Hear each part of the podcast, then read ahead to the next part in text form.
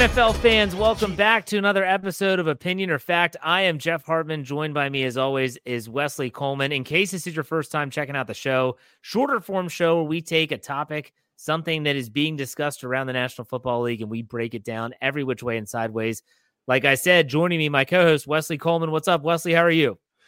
I'm I'm doing great, man. Uh, great great sports times. Got some playoff baseball to go along yeah. with my uh, footballs really kicking in, and halfway through the L- the uh, LSU or NCAA season. Uh, this is a perfect sports time of year for me. Absolutely, you're a Rangers fan, aren't you? Texas. I Rangers? am. We're doing Man, doing good. Hopefully, we're gonna sweep. make it to the World Series. Got one more one more series to go. Should be fun. Fun for you. My team sucks. Anyways, let's uh continue with that. Pirates always suck.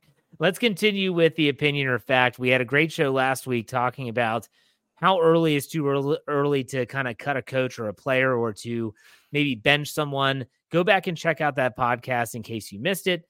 Uh, also, today we're talking about something that is always, always, always a hot button topic. We're talking about rules and rules changes, everything from the tush push to pass interference, kickoff rules, you name it. The one question that we're trying to answer today is Is it necessary that the rules change every year? Wesley, is this an ongoing thing? Does this constantly have to happen or is this a little overkill? Yeah, I will say this: I do not want the rules to change every year. Um, this is the we're getting further and further away from the sport that I fell in love with as a kid, the hard hitting physical sport where everybody, including the quarterback, was an athlete who got hit and participated in football. Um, yeah. We're getting further and further away from that. Uh, have, having said that, like I, I want to be clear, this is not talking about um, reviews and I want to get plays right. So I'm okay with reviewing every single play if we get the play right. Um, I just changing the rules as we go is is not what I'm interested in. Well, let's talk about replay right off the bat. So I I like replay. I think if as long as they get it right, but boy, does that just kill the momentum of the moment. You know, I mean, doesn't that just kind of suck the life out of the game? I'll never forget for the rest of my life Super Bowl 43 with that unbelievable catch, Santonio Holmes, Ben Roethlisberger. We all know the story against the Arizona Cardinals. And there was just something about that moment. Then you had to wait. Now, I know they wanted to get it right. It's the biggest game of the year. Like you want to get that call right. But man, if they were to say like we're going to start replaying uh roughing the quarterback, like that's it. That would be one. Holy cow! Like how many times are we going to stop the game? How many times are we going to be watching to see if you know a, a, defender's hand brushes up against Patrick Mahomes' helmet, which will obviously always draw a flag. I think that review is is good. It has its place. I think it's important to get the calls right. I think it's important for coaches to have an ability to call. But let's let's bring up pass interference. Tyreek Hill went on his podcast last week and said that he thinks that they should revisit that and that pass interference should be a reviewable play. I mean, how far do we go with this review stuff, Wesley? Don't we have to draw the line in the sand at some point? Well, let me tell you about a Super Bowl memory. Do you remember the worst Super Bowl in history when the Patriots beat the Rams 13 to 3 because the Rams shouldn't have been in the Super Bowl because they ran through a Saints player that was supposed to be catching a touchdown. I do. the entire world couldn't believe that a, a flag wasn't thrown. Yeah, um, I remember that. Yeah, me too. I was there. um, listen, I, I I just think there's it's okay to get the rules right. Um, yeah, and and I, I think we've got to draw the line somewhere. I I don't understand still to this day why why reviews take so long.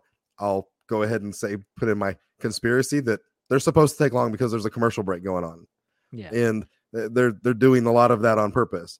But we have so many angles. Um, there are so many there are there's um, scientific things out there where there are footballs with microchips in them where we know if the ball goes 10 yards. We, we, uh, we know if the ball changes direction because it hits the ground.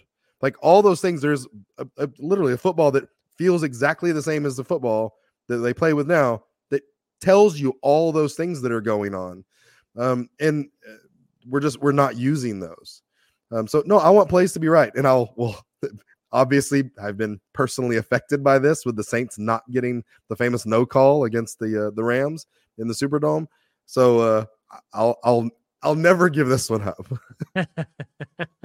Well, but it, let me ask you this. Okay, so the knee jerk reaction from the league was, "Holy cow, we blew this call." Everyone admitted that they blew the call. Sure. And that next year we're going to make it a challengeable play. But did, but it, did, did it they did they make it a But that's the challengeable thing. play? That's the thing. That's what I'm talking about. So mm. you have these challenges, and these officials are like, man, like it's showing up our guys. And the league is saying it's showing up our guys. And you, hey, you talk about conspiracy theory, you're talking to the right guy. Love them. And I'm sorry, like there's the NFL's probably saying like we can't have, you know, like the Angel Hernandez of the Major League Baseball being our entire crews, which you know there are crews in the NFL that are just so flag happy. Yep. And those games would take six hours. They would take six hours if they challenge everything. Well, just remember that next year they did that. They acted like they said all the right things, like we're going to make it reviewable, we're going to get calls right. And then we had multiple plays and reviews where clearly the person was interfered with, and they're like, call on the field stands. Yeah. They, I mean, they just weren't going to overturn calls. And it was, uh, they kind of did lip service of saying, like, oh, you know, we're trying, um, but, but it went away from it. So uh, they would need a more, um, you know, concerted effort to, to actually yeah, get that right. like I said, it's it, they're protecting their guys. It, that, that's the shield protecting the shield. And if if, the, if they're constantly overturning these judgment calls, then that clearly states that they don't know how to make the judgment calls in the first place. my, my problem is and kind of the, what i said at the beginning of the sport that i fell in love with um the sport that the sport that i fell in love with was a sport where you could kind of nudge each other obviously you couldn't tackle the person before the ball got there but hand fighting was allowed and obviously when it got to if you physically turned the person's body then that became a penalty but Right. some of the best wide receivers, some of the best cornerbacks in, in the history of the game. We have great things of them running downfield, hitting each other and hitting hands, and one of them catching it or one of them knocking it down. Being no penalty, just man, great play. Get out there and compete. And Yeah. now we have these just, I mean, really crazy penalties where just guys are barely touching each other, and those shouldn't be penalties. So I don't know if reviewing those takes it further into, well, that guy did touch his jersey and I watched the sleeve move. So technically he interfered with him. I, I don't know if I need that. Um, Yeah. And, and I'm not sure if there's a way to define like, did he, did he significantly move him 23%? And so now it's a penalty or, oh, he just made contact. That's fine. I don't, I, I'm not sure how we would determine. I think it's always going to come down to a judgment call. It's going to come down to a, a, and a human being looking through the little, you know, little screen and making a judgment call, and that's what we want to talk about. Let's. We went off on a tangent there with replay. Well, Go ahead. T- tying that together. Speaking of rule changes, should there be a rule change where pass interference is not a spot foul? You, I mean, mean, so you're you're almost saying cra- like ter- terrible, terrible quarterback, terrible receiver. You throw the ball high up in the air. The cornerback happens to look the other way and trips him and runs over him, and you get 47 yards of penalty down the field when your when your offense like isn't good the old on, Joe on a ball that maybe heave- the receiver doesn't catch anyway. the Joe Flacco heave and pray, as we used to call it. I mean, there was there, it's it's it worked. Yeah, for sure. No, that's almost now you're getting into that. Remember the former face mask? You had the five yard and the 15 yard variety. So you could almost say, like, okay, that inter- interference was egregious. So that's a spot foul, or that's incidental content contact, five yard penalty, still new set of downs, but not a spot foul.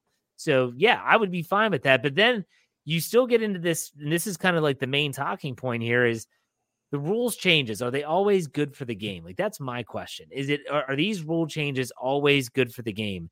And i can't always say that they are. Let's start with the most talked about play that is not going anywhere this year. It was reviewed by the the rules committee last year. Mike tomlin was asked about it in his press conference prior to week five. He said look we we reviewed it last year. We stuck with it and it's not going to change this year. We'll probably have to review it again next year. That is the tush push. That is what the Philadelphia Eagles have done. Everyone says that it should be banned. I, I don't know. What do you think about it? I mean, you're physically lining up and running into the uh, the defense with with the ball. Um, I'm not sure what they're going to try to say. To, I think it does get banned. I'll, I'll just say that. I think that for some reason, for some reason, it's going to get banned. Um, I think they're going to blame it on. I think was there two Detroit Lion players got concussions when the Lions tried the tush push Oh, push. Um, so now, having said that, like uh, where I understand them drawing the line is they're trying to not make it rugby. Um, Right. So, but I don't know how they ban it without not banning other plays. Um, the, the the simplest thing they can do is I believe there was al- there used to be a rule in college football or the one that you couldn't snap the ball to the quarterback and then have somebody physically push the quarterback in the you back. couldn't push anyone. Remember the Reggie Bush game in Notre Dame? Yeah, the, you Right, could not the big- assist a player uh, uh, forward. So the, the only thing I mean, I could see them. That's that's how I kind of think they're they're going to go with this. Um, now, whether or not they should, just because I mean, I don't like the Eagles. They're not my team, but should the should they be punished because they're better at something than everybody else? I mean, the, the NBA made a whole bunch of new rules because Shaquille O'Neal was impossible to to stop, and they stopped calling fouls on him, and he was fouled every single time he touched the ball. So Yeah. I, I could see them. Are they that dominant of a a play that gets one yard that we need to change a rule and talk about it this much? It's it's so crazy to me that a one yard play is getting this much coverage. How many players are behind the quarterback on like the, the Eagles run? Two. Two. So There's one on each them. side, basically one at each cheek. Yeah, and they're just yeah. Pushing are there the any are there any wide receivers even on the field? Probably not. That that I haven't paid. Well, you have to. You have to have at least somebody off off the. Uh, yeah, that but it could be an inline tight end technically. Yeah, it's just off the line right. of scrimmage. So. Yeah, I don't know. Like, I'm trying to think of ways that the NFL could say, look, you can do this, but there's certain stipulations. Like, only one player can help pushing. Could you? Like, that's the thing. It opens up this whole can of worms. My theory was, and it's always been this way. I'm watching these idiot talking heads on ESPN and on NFL Network saying this is ridiculous. It needs to be banned. Man, just stop it. Like, just stop. Just stop them. If you stop the play, they won't run it anymore. well, and I don't know why you're not running this play with like two defensive tackles behind the quarterback. Who stops that? I mean, you just Well, you you- just lean into him and push. Having said that, at some point, we're we're gonna do this. A quarterback is gonna get injured by his own player, Yep. hitting him in the back, or falling on his knee and rupturing his Achilles or something like that. It's going to happen at some point.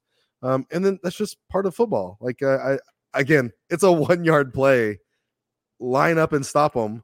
Um, Yeah. But I, I don't understand why we would ever make a special rule about this. Yeah, but at one, at one point, like let's just use Jalen Hurts as an example because Philadelphia is obviously the one that runs it the most. All it's going to take is someone pushing him from behind, a defender coming up and hit him, and he gets bent backwards both ways. And next, you know, people are going to say, maybe we shouldn't run this play if we value our quarterback's health. But if you have someone like I think about the Saints, Taysom Hill, like put him in there, and he's not your regular starter. So go and he he's like a freaking fullback, anyways. So Right. give him the ball, let him do it. I don't know. I don't. I just don't see a problem with it. Uh, Hilarious to me is that the Panthers have ran this play multiple times this year or something similar to it. They sub out Bryce Young to put in Andy Dalton every time they do the quarterback sneak because Bryce Young is too small to get. The, I'm serious. Like they it, until Bryce Young was hurt, Andy Dalton would ch- come out on the field to do the quarterback sneak.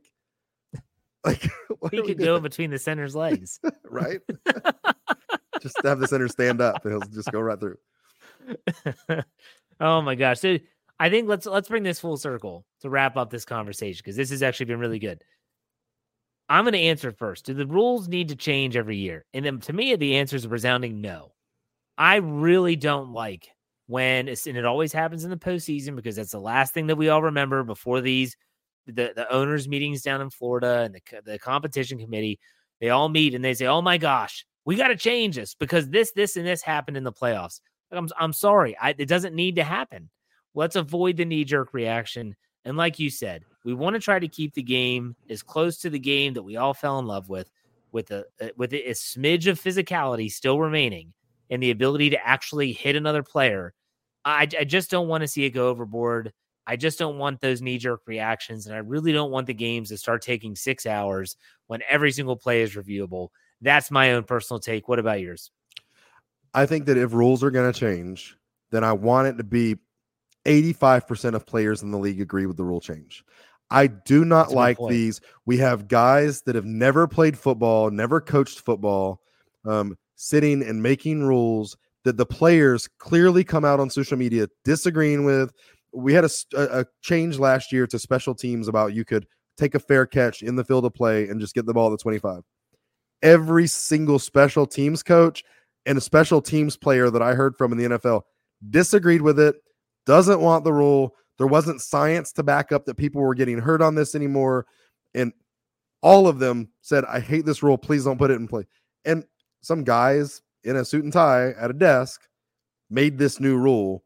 Um, and, and that's not what I want my football to be is based around like, can we get sued for this? And who's yeah. going to make it look like we're not protecting people? That's not what this is about. It, it needs to be the players deciding on this if there's going to be rule changes. I agree. I think the players should be involved, but at the same time, to what extent? I don't know. We'll see. All right, Wesley, good stuff. Good show. Why don't you tell everyone where they can find your work with the New Orleans Saints as well as on social media? Yeah, you can find me on Twitter or formerly known as Twitter X on uh, following the Dome Patrol podcast. It's Dome Patrol PCast, or my personal Twitter is at Houdat Wesley 13. Uh, Jeff, where can we find you? You can find me on Twitter at J Hartman, H A R T M A N underscore P I T, and all my work with the Pittsburgh Steelers at the Steel Curtain Network. And if you follow the FFSN NFL feed where you're hearing this podcast right now, you're going to hear my voice a good bit. So make sure you tune in and check out all that good work. Wesley, as always, thanks for your time, man. I appreciate it. Thank you, sir.